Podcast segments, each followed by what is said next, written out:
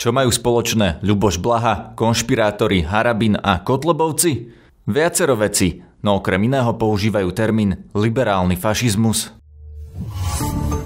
Aktuality na hlas. Stručne a jasne.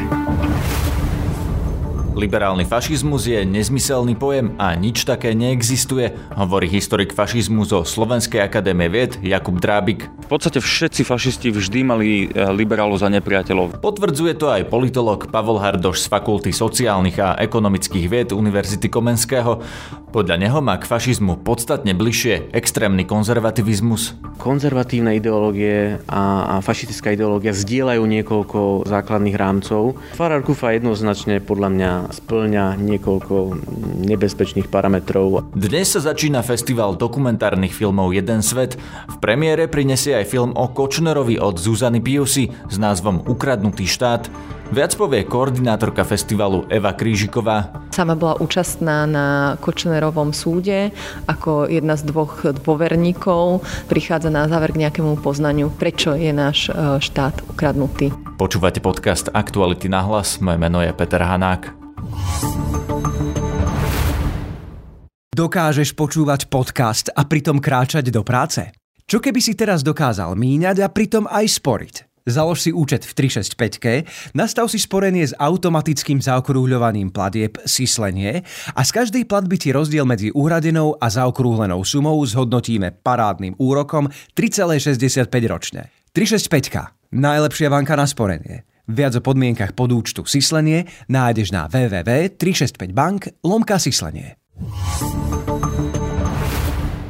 Pri mikrofóne mám politologa Pavla Hardoša z Fakulty sociálnych a ekonomických vied Univerzity Komenského. Vítajte. Dobrý deň.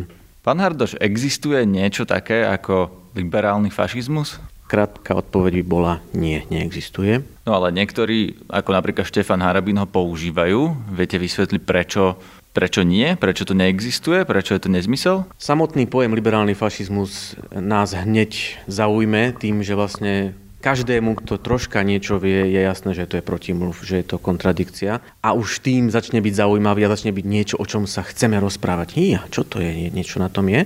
To je jeden dôvod, prečo takýto pojem je používaný. Je v podstate v politickom diskurze zbraňou, kde môžeme povedať, že, že aj tí druhí sú nejakým spôsobom zlí. Že tam sa neskúma podstata fašizmu. Fašizmus pre, e, pre väčšinu ľudí znamená niečo bakané, niečo zlé, škaredé. Fašisti sú tí zlí ľudia. Čiže keď má niekto ako politických oponentov liberálov a chce povedať, že oni sú zlí, tak môže siahnuť po takejto nálepke a povedať liberálni fašisti alebo liberálny fašizmus.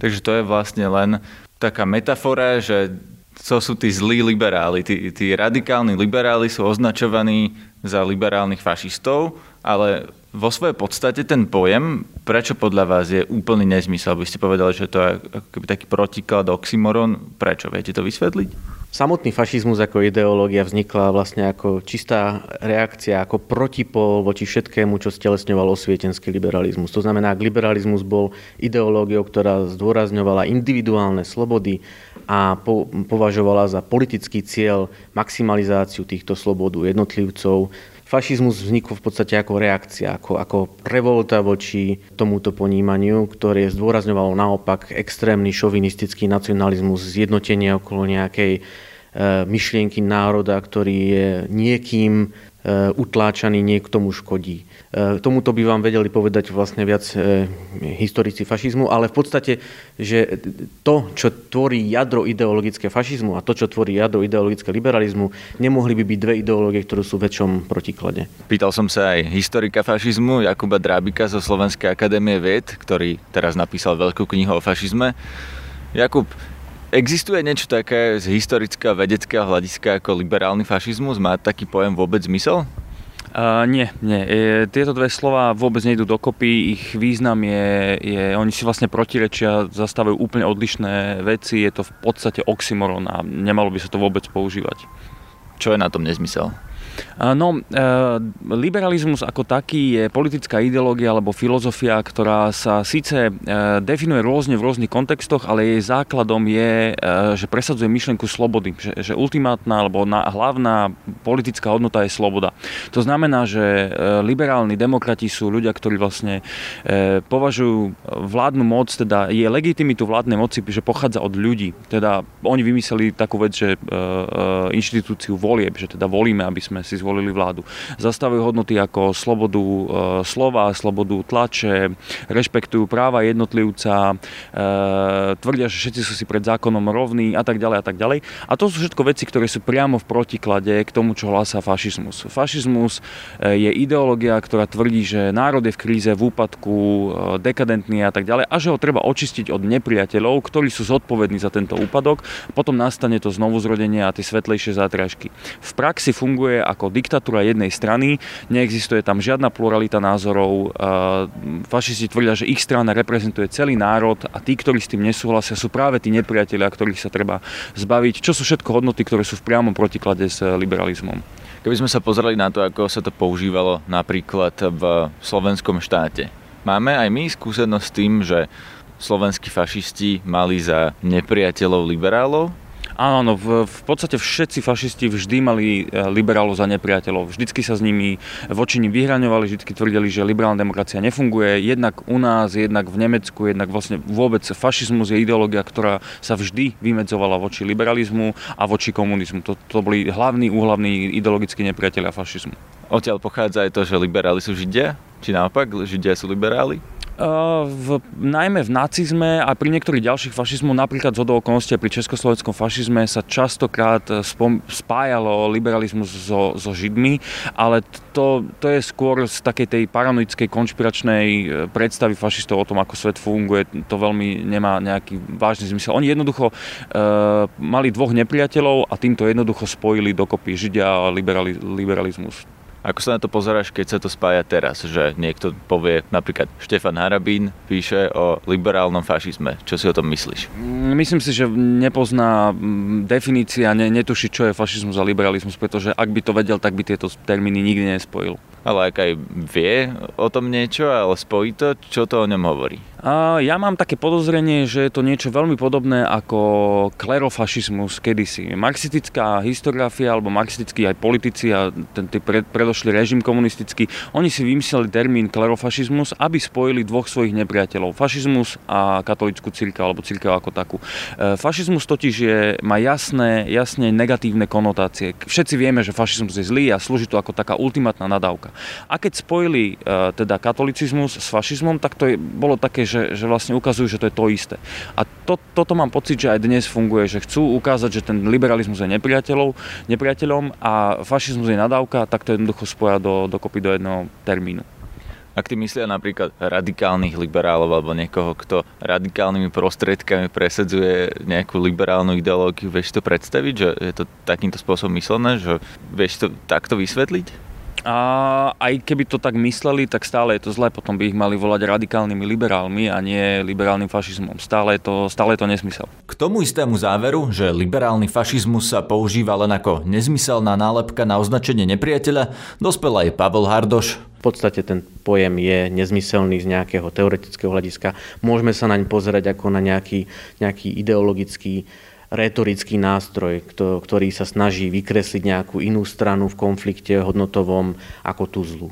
Slovenský filozof Slavoj Žižek, ktorý je hviezda na YouTube má aj svoje filmy hollywoodske. V jednom z tých filmov hovorí, že fašizmus je v podstate konzervatívna ideológia. Že fašizmus je radikálny konzervativizmus. Fascism is at its most elementary a conservative revolution.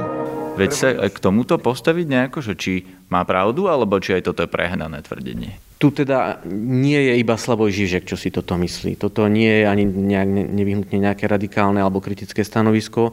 Konzervatívne ideológie a, a fašistická ideológia zdieľajú niekoľko, niekoľko základných rámcov, čo je samozrejme e, problém pre konzervatívcov, pretože, a teraz nechcem tým povedať, že fašisti sú konzervatívci a konzervatívci sú fašisti, ale sú isté hodnoty, čo sa týka vzývania hierarchii, prirodzeného poriadku, ktoré fašisti a konzervatívci zdieľajú. But a revolution which would nonetheless maintain or even reassert a traditional hierarchical society. Pre konzervatívcov je to problém v tom, že niekedy si nevšimnú, že sa do ich radov votrú fašisti, a ktorí v podstate hlásajú veci, ktoré sú konzervatívnym ušiam e, príjemné, ale že si prinášajú aj nejakú vlastnú agendu e, nenávisti k menšinám alebo nastolenia nedemokratického zriadenia. Keby sme sa pri tom zastavili, tak aký medzi tým rozdiel? Aby bolo úplne jasné, že kto je vlastne ešte konzervatívec v tom normálnom demokratickom rámci a kto je už fašista? Kde je tá deliaca čiara? No ale to je problém, lebo takéto jasné deliace čiare, keby boli, tak by to bolo strašne jednoduché. Môže sa stať, že niekto, kto je ultrakonzervatívec, prevezme niektoré, niektoré znaky fašistické a postupne sa môže vyprofilovať aj ako fašista. S tým takým, čo je pre nás ako rozpoznateľné ako miesto, kde už naozaj ide o nebezpečné trendy, musíme sa čisto pozrieť iba na to, že či daný človek ešte stále e, nemá problém so základnými hodnotami liberálnej demokracie, či stále vníma hodnotu rovnosti každého jedinca ako danú a nespochybňuje ju. To platí pre konzervatívcov, väčšinu slušných, normálnych konzervatívcov to platí v tom, že nemajú problém s inakosťou človeka, nemajú problém s tým, že niekto iné národnosti alebo farby pletí. Čo napríklad homosexuáli? Keď majú problém s homosexuálmi, čo to, je to normálny konzervativizmus alebo je to za hranicou tých ľudských práv, o ktorých ste teraz hovorili?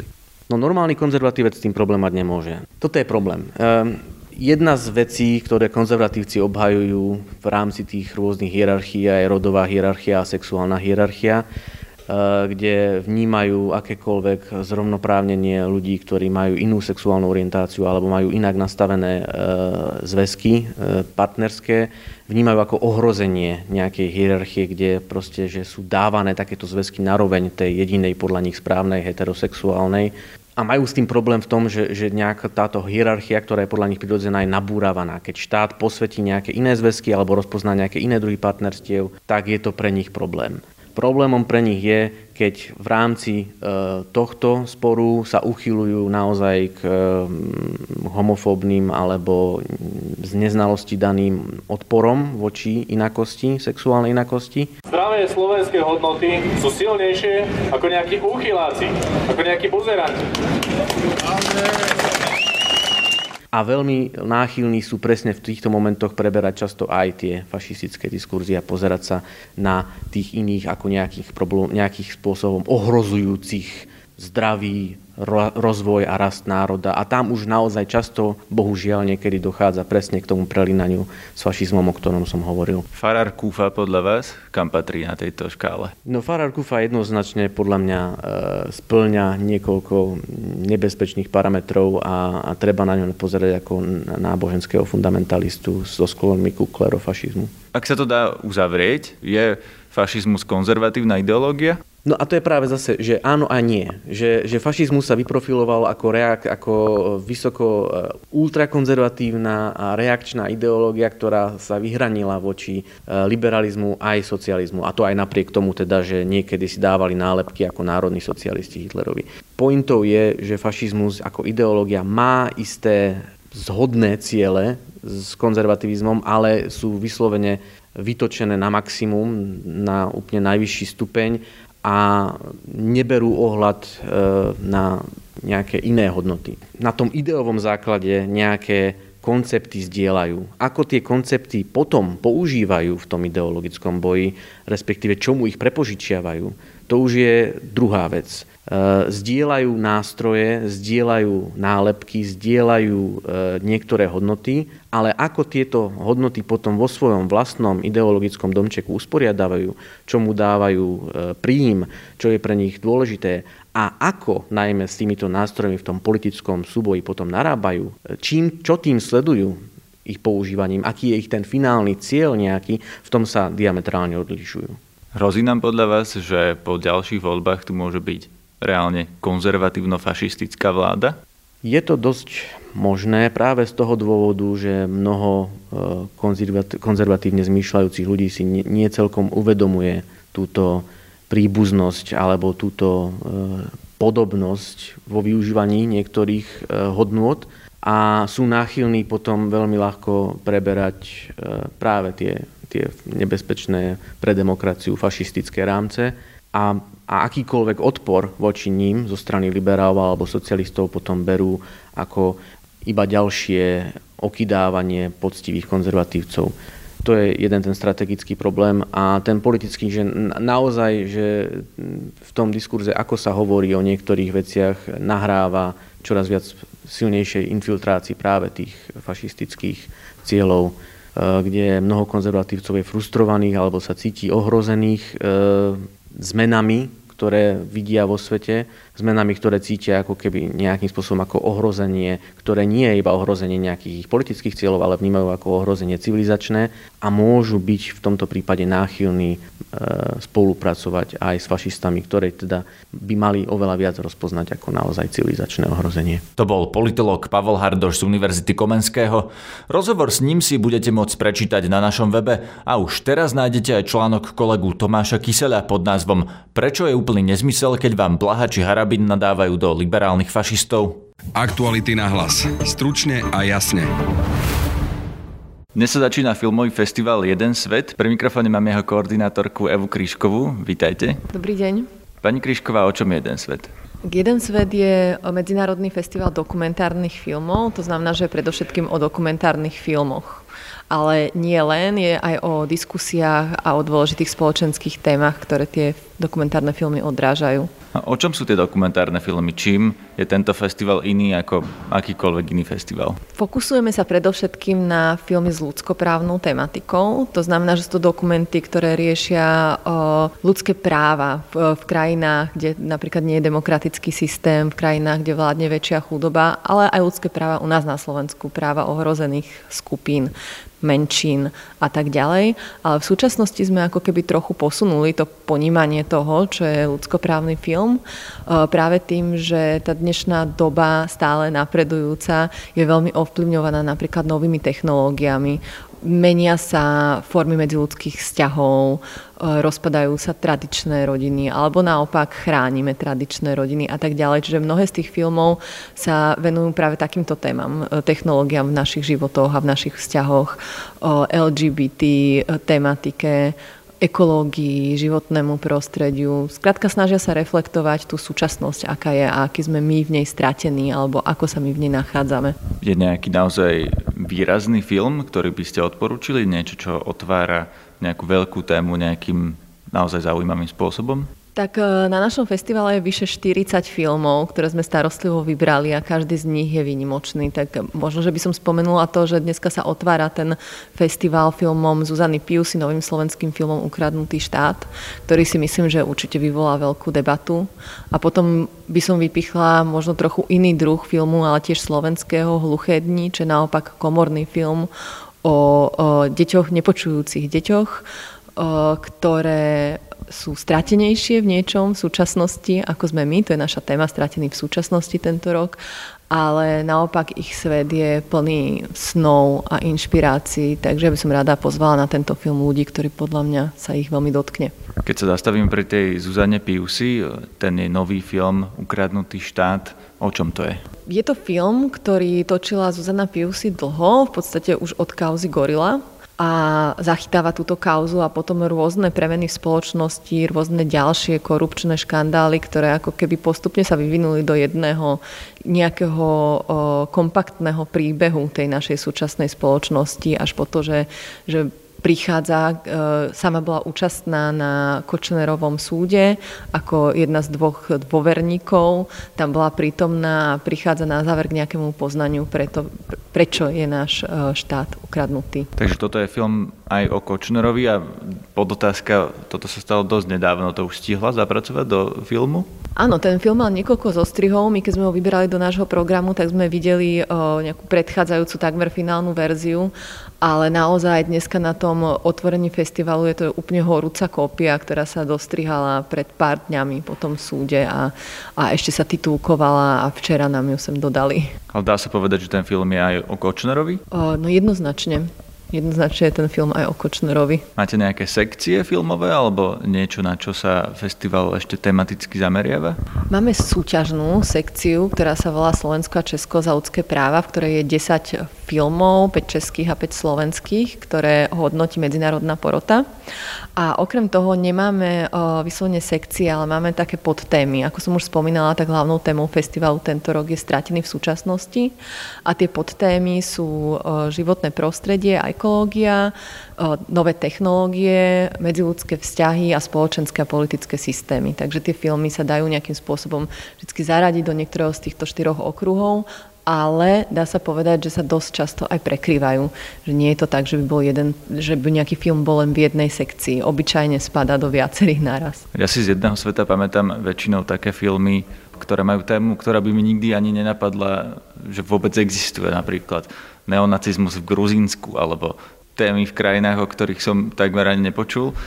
Je tam aj tento rok niečo také, na čo by ste naozaj upozornili? No áno, dá sa povedať, že tie filmy sú plné obskúrnosti, ktoré by nám nenapadli, že sa vôbec naozaj môžu diať. Napríklad, keď sa pristavíme pri tom životnom prostredí, máme tam film Vítajte v Sodome, ktorý je o tom, kde končí náš elektroodpad, ktorý končí na jednom mieste v Afrike, kde sa hromadí a je tam vlastne úplné elektronické peklo, na ktorom žijú ľudia svoj každodenný život naozaj šokujúci pohľad a myslím si, že to je jeden z filmov, na ktorý sa treba ísť pozrieť. Alebo o, máme krátky film, ktorý je spojený s krstom knižky od Absintu, o, ktorá sa volá Všetky Luisové deti. Príde aj autor Kamil Baluk a ten film, aj tá knižka je o tom, že v Holandsku o, v rámci umelého, umelých oplodnení reprodukčnej medicíny bol doktor, ktorý um, nejak tak mimo pravidel oplodňoval strašne veľa žien spermiami jedného muža, z hodou okolností surim, surinamského muža. Takže v Holandsku uh, sa narodilo povedzme 200 súrodencov, ktorí boli tmavšej pleti a postupne zistili, že pravdepodobne nepatria svojim rodičom a sú to vlastne hrozne surreálne situácie, ktoré opisuje v tej knižke a ktoré uvidíme aj v tom krátkom dokumentárnom filme na krste tej knihy. Festival nebýva len v Bratislave, ale ja som na webe zatiaľ našiel len program pre Bratislavu, ako to je, bude aj v regiónoch, alebo kde konkrétne si ho ešte ľudia budú môcť pozrieť, ak to nestihnú tento týždeň v Bratislave. Festival pokračuje po celom Slovensku počas celého roka až do budúceho júna. Zatiaľ máme nahlásené termíny v Košiciach a v Bardejove, kde začína hneď 14. oktobra, hneď ako sa skončí v Bratislave a e, ďalšie regionálne centrá festivalové si budú programovať následne. Ten festival ešte nemajú stanovené presné termíny. To bola Eva Kríšková z festivalu Jeden svet. Počúvajte nás aj zajtra. Sme na Spotify a v ďalších podcastových aplikáciách, na facebookovej stránke podcasty Aktuality.sk a na Instagrame Aktuality na hlas. Na dnešnej relácii sa podielala Tatiana Prejsová. Zdraví vás Peter Hanák. Aktuality na hlas. Stručne a jasne.